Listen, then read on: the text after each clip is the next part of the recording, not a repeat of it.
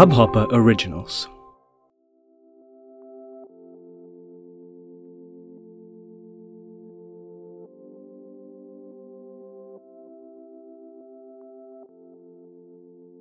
साल गुजर गए, पीछे छोड़ गए। कुर्सियों से टकराने पर कुर्सियों तक से माफ़ी मांग ली। खुद से कभी मांगी माफ़ी। खुद से कुछ मांगना अजीब सा लगता है, नहीं? खुद से बात करने के ज़रिए ढूंढते ढूंढते अरसे हो गए। और खुद से बात किए हुए भी उतने ही अरसे हो गए। ये यहाँ, ये भी एक घुमा फिरा के खुद से बात करने का ज़रिया ही तो है।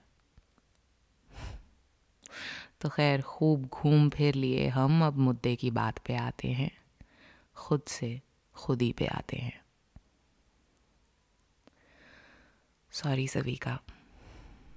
माफ़ कर दो। सबसे पहले तो इतनी देर लगाने के लिए। ये माफ़ी तो क्लास टेंथ से ड्यू है ना शायद? जब पहली बार तुम्हारी न सुन के पहली बड़ी गलती की थी। वहाँ तो बस शुरुआत हुई थी। तब से तो गलतियों का जैसे सिलसिला सा जारी है। शायद ये दूरियाँ दो तरफा हैं। जब से तुम्हारी सुनना छोड़ा, तुमसे बात करना भी छोड़ दिया। पहले ना, आईने में देखकर आँखें मिलाकर सब कुछ कह डालती थी। अब की कोशिशें कुछ अजीब सी लगती हैं। कुछ खोखली सी। बात शुरू होने से पहले ही आँखें झुक जाती हैं और बातें किसी कोने में दुबक कर छुप जाती हैं।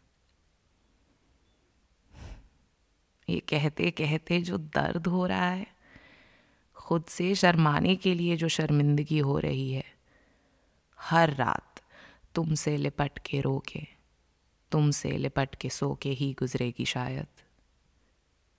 तुम्हारा ख्याल मैं रखूँगी सभी का। और किसी को अगर ये गलत फहमी है कि वो सबिका का ख्याल रख रहे हैं या रखने के काबिल हैं तो ये ज़र्रा नवाजी छोड़ दें। मुझको, मुझ तक लाने का आपका बहुत बहुत शुक्रिया। और हाँ माफ़ी।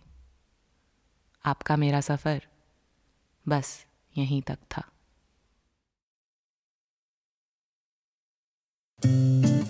इस हब हॉपर ओरिजिनल को सुनने के लिए आपका शुक्रिया।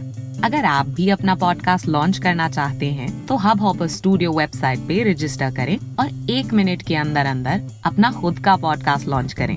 यही नहीं स्टूडियो देता है आपको पूरी आज़ादी कहीं भी, कभी भी अपना पॉडकास्ट लॉन्च करने की सिर्फ़ तीन आसान स्टेप्स में। तो साथ में अपना पॉडकास्ट शुरू करने के लिए तैयार। Just hop on Hubhopper simply content